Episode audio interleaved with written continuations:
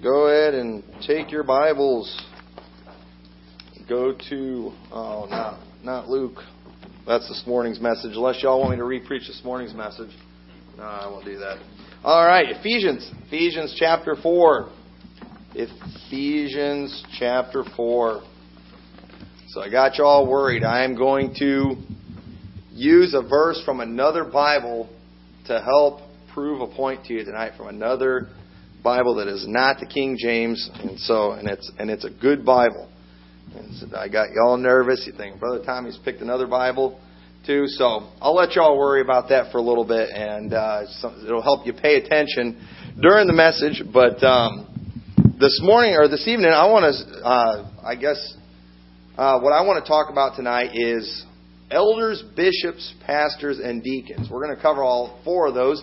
This is more of a Bible study type message tonight because, um, you know, we see these terms a lot in the Bible. And in fact, you know, the term pastor is barely in the Bible at all. And, uh, you know, of course, uh, you know, I'm the pastor here of this church. And then when we read in the Bible, we read about elders sometimes. And it's like, okay, well, uh, are we supposed to call pastors elders? Or then we sometimes we see bishops.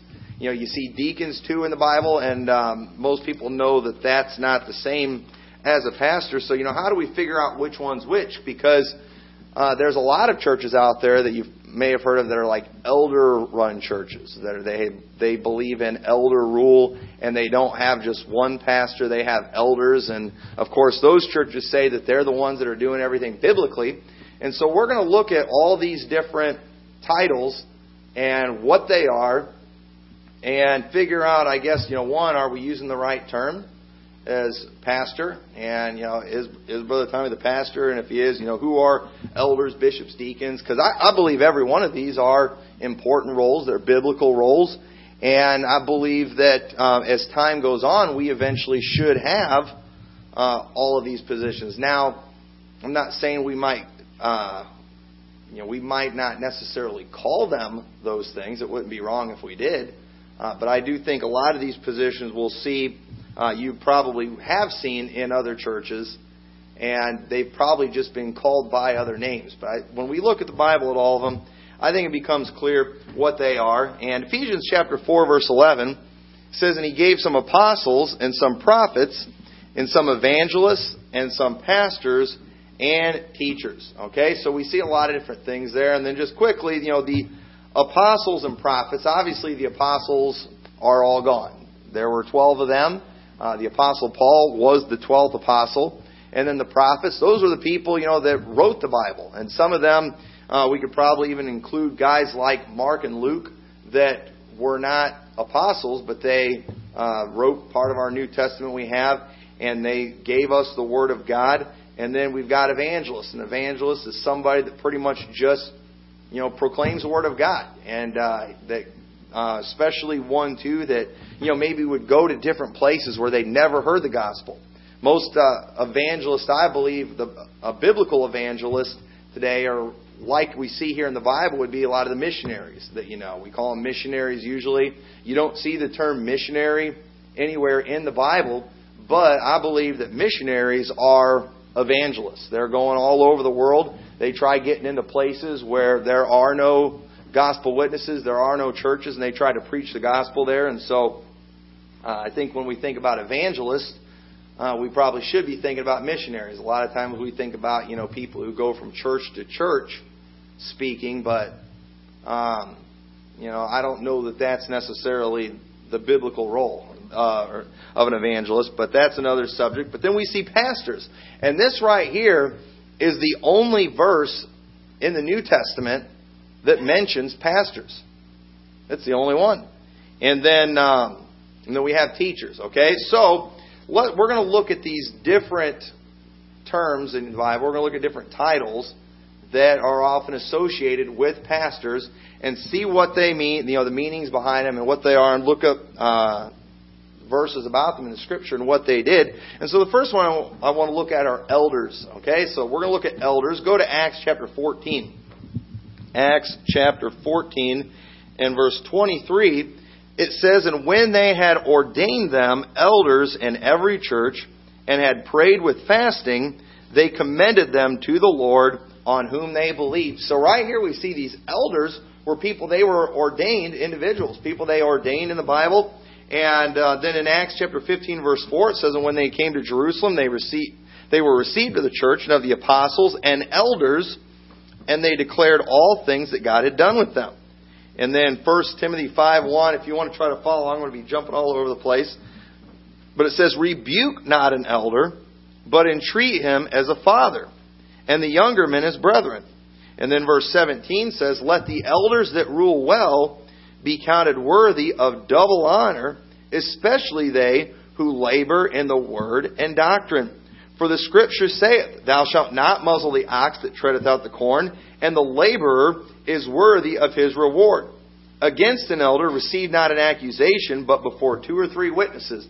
Now, there's not a pastor around that would say that an elder in the Bible was not a pastor, because one of the main verses we get for paying the pastor is about an elder. So a pastor would be shooting himself in the foot to say that an elder uh, was not a pastor in the Bible. But yet, when we look at elders, many times when you see elders mentioned in the Bible, in even in one church, there's more than one.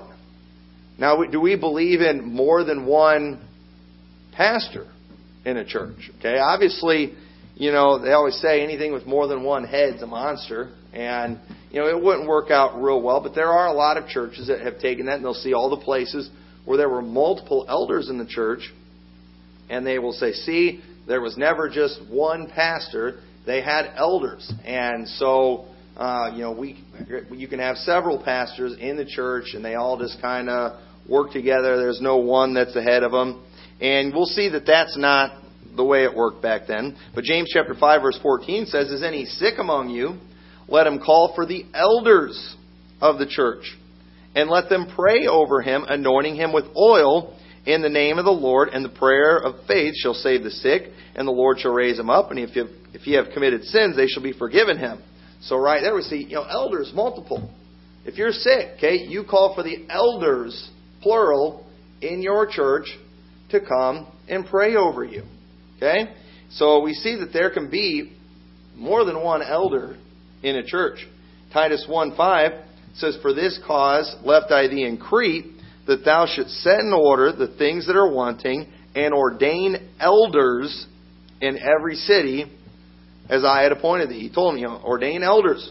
If any, and then he and then he goes and he gives the qualifications for those elders. Let's re, we'll read through those real quick. It says, if any be blameless, the husband of one wife, having faithful children, not accused of riot or unruly. For a bishop must be blameless as the steward of God. And we're going to go back to that verse. Okay, take a mental note of that one. For a bishop must be blameless as a steward of God, not self-willed, not soon angry, not given to wine, no striker, not given to filthy lucre, but a lover of hospitality, a lover of good men, sober, just, holy, temperate, holding fast the faithful word as he hath been taught, that he may be able, by sound doctrine, both to exhort and to convince the gainsayer. So we see uh, some things about elders. One, these were ordained men. They were men that were ordained. And when people were ordained, I mean, they, they laid hands on them. Okay, the the apostles laid hands on them, and they ordained elders. And that's something that we've carried on in churches. You know, um, after I became a preacher, one of the things that uh, several pastors, they came together, and they had an ordination service for me where they all laid hands on me and they prayed over me and just prayed that, uh, you know, God's blessing on me, that God would go with me. And we see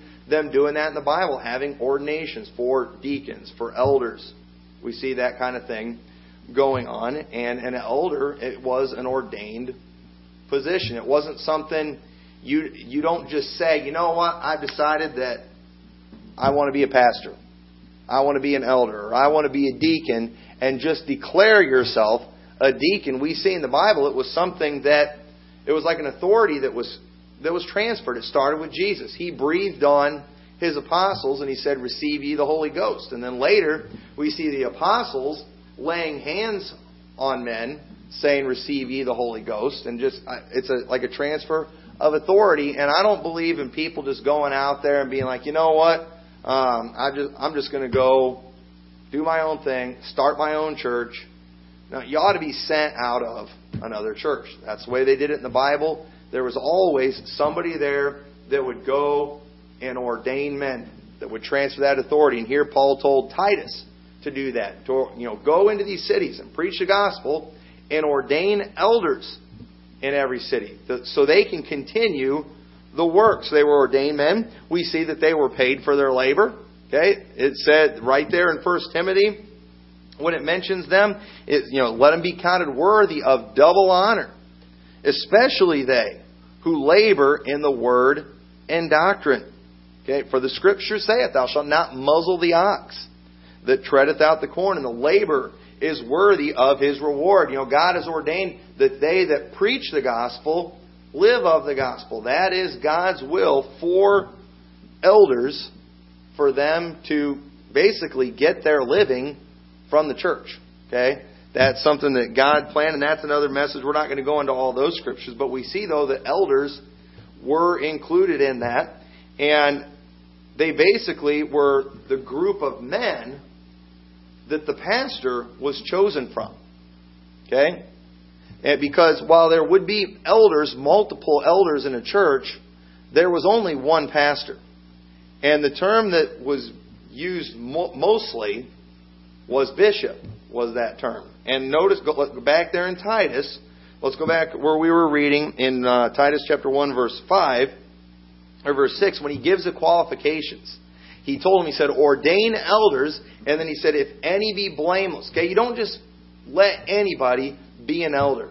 Okay, you don't, or you don't let just anybody be a pastor. They need to be blameless. They need to be the husband of one wife, having faithful children, not accused of riot and unruly. Okay, if a guy can't even control his house, don't let him be in charge of the church. Okay, and a lot of people don't like that. A lot of people don't like these requirements. They don't like being the husband of one wife part. Okay, because we have that, uh, you know, can women be pastors? Well, not according to the Bible. And I know that's offensive, but according to the Bible, they have to be the husband of one wife. And I know this is America, and women can marry women, but they're still not a husband. so uh, either either way you look at it, it doesn't work. All right, so uh, we're not even going to go there. But then after he gives some of these things, in verse seven, he's talking about the qualifications for an elder. But then he says, for a bishop must be blameless as the steward of God. Now, why did it throw the bishop in there? Okay, I believe it threw the bishop in there because the one who would end up being the pastor of these churches that were started would be somebody that was picked out of the, the group of elders that they had in that church. So they all needed to fit these qualifications because one of them was going to be the pastor in this church. And the, you know, the word elder or the name elder, it basically means older is one of the things. You know, and um, and the, defi- the definition that it has, uh, especially an Israelite Sanhedrist, okay, or uh, you know, someone in the Crispin, uh, Christian Presbytery, and it just means, you know, the eldest or old, okay. So when you look at an elder, it was usually the older people in the group, and the whole idea of it kind of came from something that they had even before the church. In the New the New Testament church, you know, they had the Sanhedrin, they had the elders there in Israel. They were kind of the older ones. You know, the oldest ones, the wisest ones, the ones who'd been around, that had had some experience, that knew what was going on. You know, it's just a good idea across the board for younger people to listen to older people. It's just, it's just a good idea. And usually the elders were older people in the church, people that, that had some experience, that knew some things, okay? But now, does that mean the pastor or the bishop needs to be the oldest person in the church? Okay? Now, obviously, you know I'm not going to preach that because I'm not the oldest person here in the church. But at the same time, I want to show you, though, that That is what an elder was. It was it was it was older people, and maybe not even so much in age, but you could even say spiritually. You know, people who had some experience. You can have somebody who's fifty, sixty, seventy years old that's a spiritual babe in Christ, and have somebody like myself that's, you know, only thirty-four and has a little bit of experience, you know, that who's grown up in church. So it doesn't necessarily have to be the oldest person. And proof of that is when it gives the requirements for the bishop, it was one who's ruling well his own house, having his children in subjection with all gravity. Okay? Well, most of the oldest people in the, that we have here in this church and in most churches, their kids are all grown and gone, are they? Aren't they? So we see that the bishop usually was somebody who was younger, was not necessarily the oldest one, somebody who, you know, was married and had still had children that were living at home. That's very clear that the bishop, who was one of the elders, was somebody who had younger kids. So he obviously wasn't the oldest person. So we're not just going to give the job as pastor to whoever the oldest person is in the church. And, you know, if you did that, you'd be getting new pastors all the time, because, you know, the oldest one's probably more likely to go, you know, before a lot of the younger ones. But uh, so that's not what it is. But then, so a bishop, okay, what's a bishop? Well, a bishop basically uh, was an overseer, okay? That's what a bishop is, an overseer. And look at Philippians chapter one and verse one. It says, Paul and Timotheus, the servant of Jesus Christ, to all the saints in Christ Jesus, which are at Philippi, with the bishops and deacons. Okay? The bishops and deacons are mentioned there. And then in Second Timothy four twenty-two, the Lord Jesus Christ be with thy spirit, grace be with you, amen. And then you'll notice after that it says, the second epistle unto Timotheus ordained the first bishop of the church of the Ephesians, was written from Romans. Paul was bought Uh, brought before Nero the second time. So Timothy, or Timotheus, was the first bishop of the Ephesians. And then Titus three fifteen says something similar. At the end of the verse, it says there in italicized words, it was written to Titus, ordained the first bishop of the church of the Cretans from Nicopolis of Macedonia. So Titus, first bishop. He was the first pastor, I guess you could say, there on the island of Crete amongst the Cretians. And so the bishop, he was basically one of the elders that ended up getting picked as the pastor, the one who oversaw the church, the one that kind of, uh, you know, just, yeah, oversaw everything that went on. All of them had different responsibilities, different things they did, but they would have one that was the bishop that that oversaw everything. And then in First Timothy chapter three, this is one of the most well-known passages where it gives the qualifications for the bishops and for the deacons. And you'll see it's the same thing he said for the qualifications of an elder. In Titus, this is a true saying, if a man desire the office of a bishop, he desireth a good work. Okay? If you want to be a bishop, that's a good thing to want. You know, congratulations, you know, good job. It's a good thing that you want to do that, but it's not just for anybody that wants it. Okay? There's requirements. Okay? There's some ladies out there, obviously, that want it. And, you know, we love ladies, and, you know, women are special. But if you desire that, you desire a good work.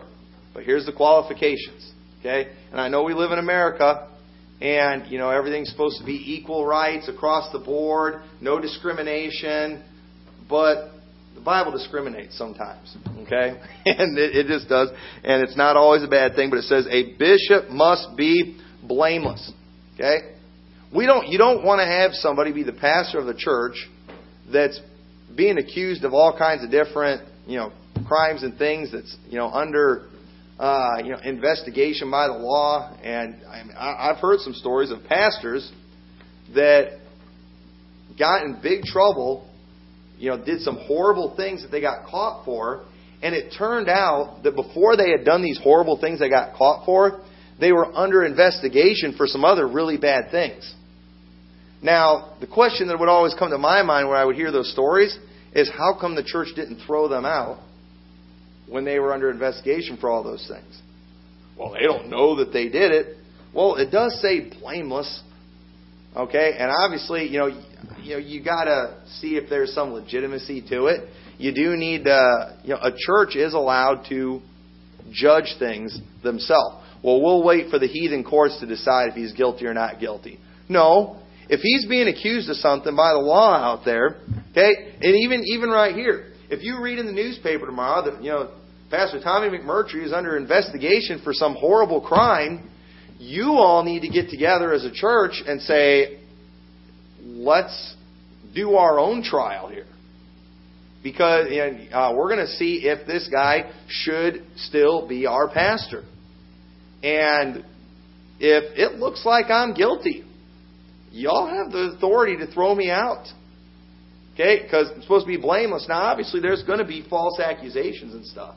You know, give me a chance, you know, to defend myself.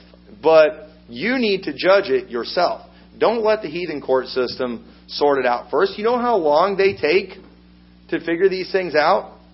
In some of these cases that I know of with pastors that were under investigation, some of this stuff, I mean, went back months and sometimes even years. Why did why was why didn't the church deal with it right then, right away? It's because a lot of places are taught, you know, this loyalty to the death, no matter what the pastor does. And you know what? The Bible says blameless. All right, so uh, if you read something in the newspaper tomorrow about me, don't just throw me out right then. Give me a chance to defend myself, but you all should have your own inquiry. And you all should judge the matter yourself. And biblically, you do have the right to do that. And so, uh, y'all remember that. I'm, I'm telling you right now. And so, if one of these days it happens and I'm, no, you know, don't play back this sermon and make me eat my words, okay? But anyway, uh, the, the husband of one wife.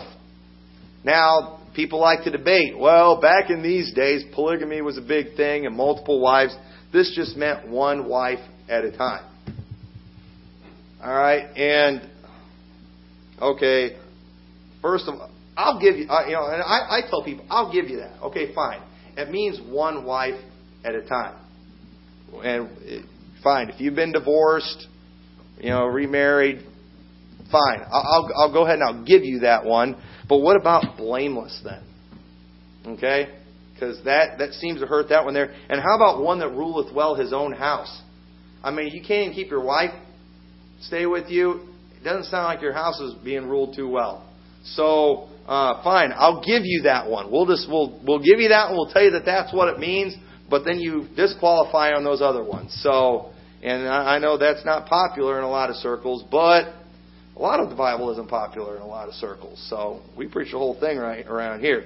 But um, husband of one wife, vigilant, sober, of good behavior, given to hospitality, apt to teach. Okay, I mean, we, we're not going to spend a lot of time on all these things. But, you know, one who can behave himself. Some stories I've heard of people in the ministry. I mean, I, I've heard, I, unfortunately, thankfully I've not experienced these with, like, people in, I've never gone to a church where this kind of thing has happened. I thank God for that. But I have known some people, noticed some churches where people on their staff have been accused and found guilty of some pretty horrible things. Things they've done in public that, and I'll, and they, the thing is, they didn't get fired from their churches after doing these things. I don't get that. I don't understand it. Okay? As a church, you all, as the members, okay? I know some churches, they, it's like they teach pastors king, you all are subjects, okay? But listen, even if that was true, we're accountable to the Scriptures, and if the pastor does not fit these things, y'all have the right to come together and say, I'm sorry, but, you know, you your uh, behavior is out of control. All right, you're showing up in the police reports all the time. Uh, you've got several uh, court things coming up. You know, you've been found guilty of some of these things. You got to go. And you, have, you are allowed to do that. You know, apt to teach. There's some preachers that they're real good at telling everybody what to do, but not teaching anybody why. You ought to be able to teach the Scriptures. You ought to be able, they, they ought to be able to study the Bible and figure out what stuff means, figure out what it says, and some just can't do it. And if they can't, they shouldn't be the bishop. You know, not given to wine, no striker, not greedy of filthy lucre. Okay, if, if they're just in it for the money, disqualified. Okay? Somebody comes here you know, some, something ever happens to me or whatever, the Lord moves me away or whatever, and you're looking for the next pastor, and all he's wanting to figure out is, you know, what about the pay? What about the pay? Okay, why are you doing this? Is it about the money, or is it because you're just wanting to serve the Lord? And if it's for filthy lucre, get rid of them. You know, be but patient. Okay, you got to have a little bit of patience pastoring. Not a brawler, okay? Not covetous. One that ruleth well his own house, having his children in subjection with all gravity.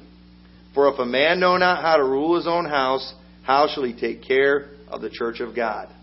Okay, if you are reading my kids' names in the police reports all the time, disqualified. Okay, now it's one thing after they grow up and they're out of the house and they're not under my authority anymore. But while they are under my authority, then there ought to be a certain level of behavior that y'all expect.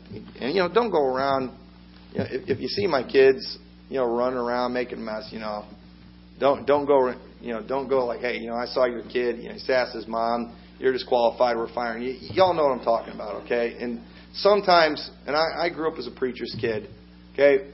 They're not perfect, all right? This doesn't mean they're perfect. But at the same time, it's okay to expect a certain standard of behavior, okay? But they're still not going to be perfect. And uh, we, you know, you, you you all know that with our kids. But anyway, and I, I wasn't perfect either. But, you know, not a novice, lest being lifted up with pride, he fall into the condemnation of the devil. And last week we talked about, uh, you know, kind of the fallen idols thing. And a lot of times, you know, pastors, uh, they get real full of themselves. They get the big head, and it ends up calling them to fall. And you, you want somebody that's experienced, someone who's been around a little bit, that knows what they're doing, so that that does not happen to him. And then, moreover, he must have a good report of them which are without, lest he fall into a into reproach and the snare of the devil. A good report of them which are without. Okay? If everybody outside the church is talking about how horrible the pastor is, man, you know, my, if you meet run into my neighbors, you know, you tell you tell somebody, yeah, you meet somebody maybe you work with, yeah, I go to Liberty Baptist Church. Oh, I live next I live next door to that guy. The pastor's there.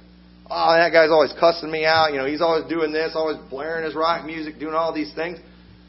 That's not good. Okay, that's going to make you look bad. It's going to make the whole church look bad. You know, I got to be real careful now where I work, because Prince works at the same place now. So if I have a bad testimony with the people I work with, and he tells somebody that he goes to my church, and I just cussed them out the week before because, you know, I got mad at him for something, you know, Prince can out me easy, you know. So I, I got to really be careful now. So I'm, I'm nervous, but no, I'm not. But I, uh, sh- I shouldn't have to worry about it. Just behave yourself. And it, it's sad though how many churches expect nothing from their pastors and just let them get away with literally murder. And y'all have a responsibility there, you to hold the pastor accountable according to the Word of God. Okay, you've got Bible right here that's pretty clear stuff to, to back it up. And you know, now don't go to other churches. Okay, if you you're reading other people, you know, people in other churches, their pastors' kids' names are always in the, you know, police reports, or you know, and, and I've heard some of those stories before. You know, people love talking about how horrible the pastors are from other churches and how they're not qualified. Hey, that's none of our business. Okay, if we're not members of that church, uh, it doesn't matter.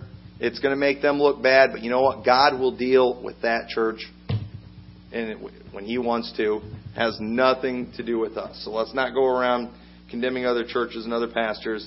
Uh, we only need to worry about us right here. Okay, so let's just keep that in mind.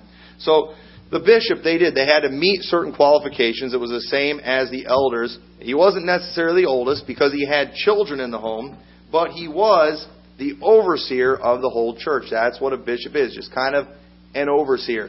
And, you know, and back in the Bible days too, well, and even today, you know, there are, but in Jerusalem, for example, I mean, that church we know had thousands of people in it. Okay, thousands. One man is not going to be able to do all the counseling, the teaching, the discipling, all the things that go into it. And as this church grows and gets larger, it'll get to the point where I'm not able to keep up with everything, and we will need more elders. We will need more people who meet the qualifications of a pastor, people that can come, you know, and they can preach sermon, you know, they can preach messages, people that can, uh, you know, go and visit other people and teach people the things from the Scriptures, that can, you know, lead people to Christ and disciple them, people that can go and visit people that are sick and in the hospital and that can pray for people and just be there. I mean, it, so right now, while we're small, I can handle these things, but eventually it can get to where, you know, there's just too many, and you need you need elders. You need other people who are like the pastor, but the or the, like the bishop, but the bishop is the one that just kind of oversees it. And today we call them assistant pastors, usually associate pastors, things like that. Some churches even call them deacons. Um, you know, what a biblical elder would be, they would call a deacon. And if, if you get some of these titles a little bit wrong or not exactly like the Bible, I don't think you're a bad church because of that. But I do think it's important that we understand who these people were. And I do believe that elders were basically the spiritual leadership in the church, but there was a pastor or a bishop that was the overseer of the church. And so uh, and so an example of that, well, and the, the and this is where I'm going to use a scripture from another Bible, okay, to kind of show exactly what the pastor is. Because remember, the only verse in the New Testament where we see pastor is that first one. He gave some apostles, some prophets, and some evangelists, and some pastors and teachers. And if you go to Jeremiah, in Jeremiah you will see the term pastor used several times. And we're not going to look at all of those, but it is very clear what the term pastor means. And a pastor is basically the earthly shepherd of the church. Okay, he's the he's a, the earthly shepherd of a church. Just the very definition of pastor is a shepherd. That's what a pastor is. And to prove that, this is where I'm going to use a verse from another Bible. And before I tell you the reference, I'm going to quote it to you. I actually saw this Bible verse on the back of someone's car the other day. And I was like, I didn't know that. That's interesting. I learned something from their Bible that I didn't totally get from ours. And this is the verse. El Señor es mi pastor, nada me faltará. You all know what I'm talking about, don't you? So, that, and it was Salmo twenty-three. I don't know how to say twenty-three in Spanish. And I understood it, too. When I read it, I was like, it's like, you know, uh, you know, El Señor es mi pastor. It's like, Señor, oh, Lord. Oh, Lord, you know, es mi pastor. Is my shepherd. Okay. But, yeah, shepherd and pa- pastor is shepherd in Spanish. Because shepherd and pastor are basically the same word. I'm like, I never got that. I, I I never caught that. Never understood that. So I knew you all would understand it. That's why it's a good Bible. It's, you know, from the Reina Valeria. So, you know, it, it it's okay uh, for Spanish. It's another Bible. We're not going to use it a whole lot because most of you aren't going to get it. But, yeah, I, I, did, I saw that on the back of, a, uh, of somebody's window. But First Peter two twenty-five says, "For ye were as sheep going astray, but now are now returned unto the shepherd and bishop of your souls." Now, who is our shepherd, okay? The Lord is our shepherd, okay? Jesus Christ is our, our shepherd. He is the chief shepherd that we see in First Peter. Uh, look at First Peter chapter, or that's not the one I wanted. First Peter chapter, yeah, go to First Peter chapter two. Looks like I didn't put it in my notes. Oh, yeah, here it is, First Peter five. First Peter five says, "The elders which are among you, I exhort, who am also an elder, and a witness of the sufferings of Christ, and also a partaker of the glory that shall be revealed. Feed the flock of God which is among you." Feed the flock of God. Okay? Not uh, taking the oversight thereof, not by constraint, but willingly, not for filthy lucre, but of a ready mind, neither as being lords over God's heritage, but being in samples to the flock. And when the chief shepherd, with a capital S, shall appear, ye shall receive a crown of glory that fadeth not away. Likewise, ye younger, submit yourselves unto the elder.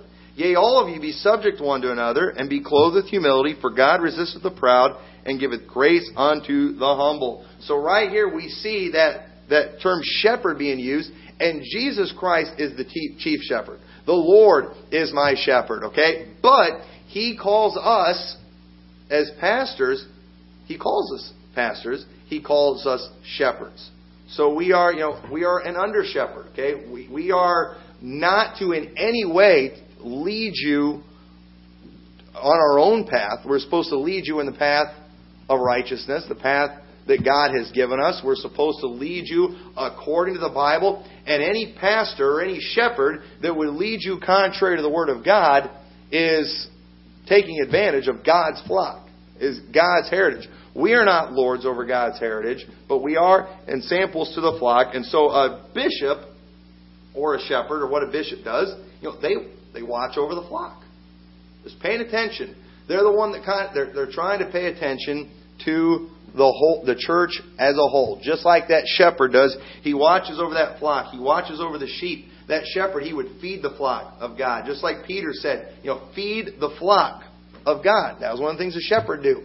You know, he'd lead them beside the sheep, beside the still waters. You know, he would he would feed them. He'd make them lie down in green pastures. He'd make sure the sheep had something to eat, and we're supposed to make sure you have something to eat spiritually. We're the one that, you know, the bishop or the shepherd, he's the one, you know, that every week and during the week tries to give you something spiritually, tries to feed you spiritually, tries to show you, hey, this is where you can go and find nurture. You know, go study this. And we, we motivate you to go to the Scriptures and, and look at what the Bible says. And if you're struggling in an area and you need spiritual help in an area, hopefully we know where you can find it.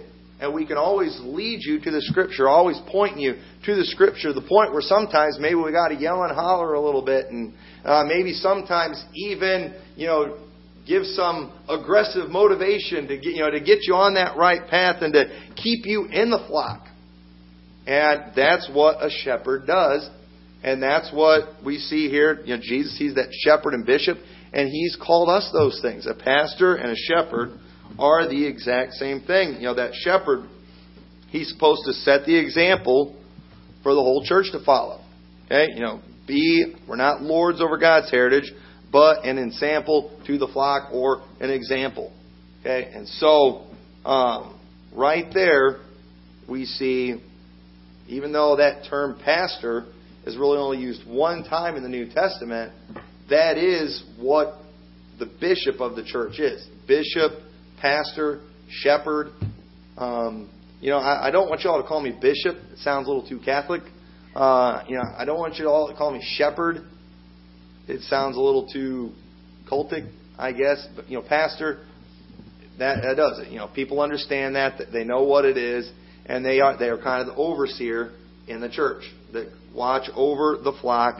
And So, and and, they, and once again, too, in that passage in Peter, we see elders are mentioned in there because the pastor was one of the elders in the church. He was the one that was kind of the overseer in the church, the bishop. And there, we never see more than one bishop in a church, but you, you can see multiple elders. And then, so then deacons. And real quickly, I want to cover deacons. But a deacon, the term basically means here, Um, to run errands, or an attendant, a waiter, uh, a waiter of table or in other menial duties, especially a Christian teacher and pastor. Okay, so, or just a minister is what a deacon is. Acts chapter six verse one says, and in those days when the number of the disciples was multiplied, there arose a murmuring of the Grecians against the Hebrews because their widows were neglected in the daily ministration. Then the twelve called the multitude of disciples unto them and said, it is not reason that we should leave the word of God and serve tables. Wherefore, brethren, look ye out among you seven men of honest report, full of the Holy Ghost and wisdom, that we may appoint over this business. But we will give ourselves continually to prayer and to the ministry of the word. And the saying pleased the whole multitude, and they chose Stephen, a man full of faith and the Holy Ghost, and then named several people. So Stephen, we all know Stephen. He was a he was a preacher, wasn't he? He only got to preach one message, and then he got stoned to death. but he was a man full of the Holy Ghost. And they basically, the church was growing so large, it had gotten so big, there were so many needs of people in the church, the apostles, they were become, they were getting overwhelmed. And they needed to be able to concentrate on studying the Word of God, concentrating on praying, concentrating on the spiritual things. But along with the ministry, there are, you know, physical things that need to be taken care of. There are, you know, carnal things, I guess you could say, that need to be taken care of. And so they decided, let us appoint deacons that can take care of these things, that can do this work, to do this labor that's there in the church. And but these these deacons also were people that they had to meet some qualifications, didn't they? You know, they were, uh, you know, they chose Stephen, a man who is full of the Holy Ghost. We see they were men who did the menial tasks in the church, and then they were men of certain qualifications. Go to First Timothy chapter three, same place where we see the qualifications for a bishop. In verse eight it says, "Likewise must the deacons be grave, not double-tongued, not given to much wine, not greedy of filthy lucre, holding the mystery of the faith in a pure conscience, and let these also first be proved. Then let them use the office of a deacon, being found blameless. Even so must their wives be grave, not slanderers, sober, faithful in all things. Let the deacons be the husbands of one wife, ruling their children, their own house as well. For they that have used the office of a deacon well purchase to themselves a good degree and great boldness in the faith which is in Christ Jesus." So right here, we see that deacons, uh, they had some qualifications too that they were supposed to meet. And notice the one I want you to notice, because they're basically the same as the pastor, but notice the one, it said, let them first be proved. Okay? The Bible also says to, on First Timothy three ten, or uh, not First Timothy three ten, First Timothy five in verse twenty-one, it's, it says, you know, lay hands suddenly, in verse twenty-two, lay hands suddenly on no man. Neither be partakers of other men's sins, keep thyself pure. We're not supposed to, when it says lay hands suddenly, it's talking about laying hands on them for ordination. We shouldn't just ordain people just like that. The Bible says, let them first be proved. Make sure they're in it for the long haul.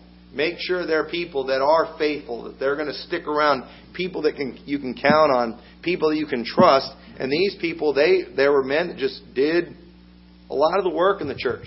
A lot of deacons, um, of what a biblical deacon is, a lot of times they'd be called maybe an assistant pastor in a church.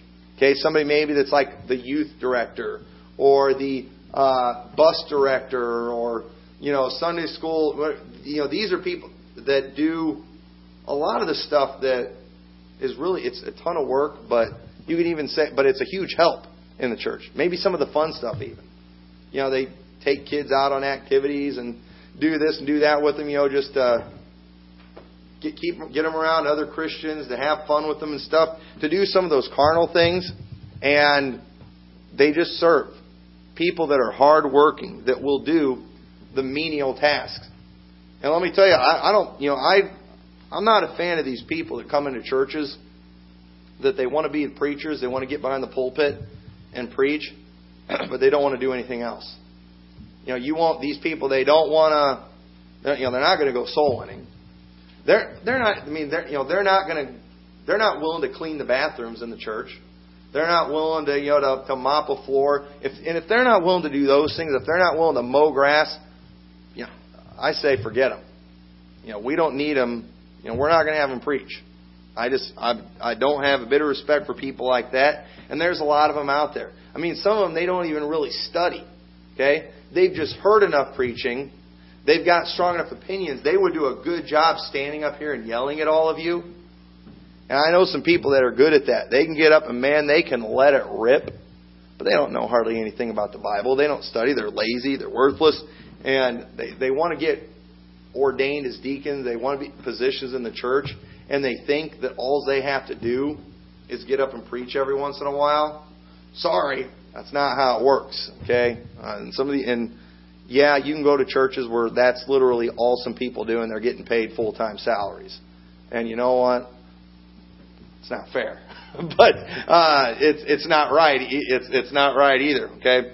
And uh, we're not going to get caught up into that. But I believe, you know, what can we get from this, okay? You know, really, I'm trying to show you what the Bible says about all these things, okay? You know, an elder is basically like a pastor. He's a spiritual leader in the church. I mean, he's somebody who can preach the gospel, somebody who can teach the scriptures. Uh, but the bishop, he is the pastor, the overseer, the shepherd of the church. And then deacons, they are they are just the servants in the church. They're ministers. They're, they're the workers in the church. And all of those these positions, too, we see in the Bible, they were paid positions, okay? And when our church can get gets to the point where we have, you know, the ability to do that for people, we should seek out people who are qualified and lay hands on them and ordain them and give them those jobs. And they can they will be a blessing and a help to many people.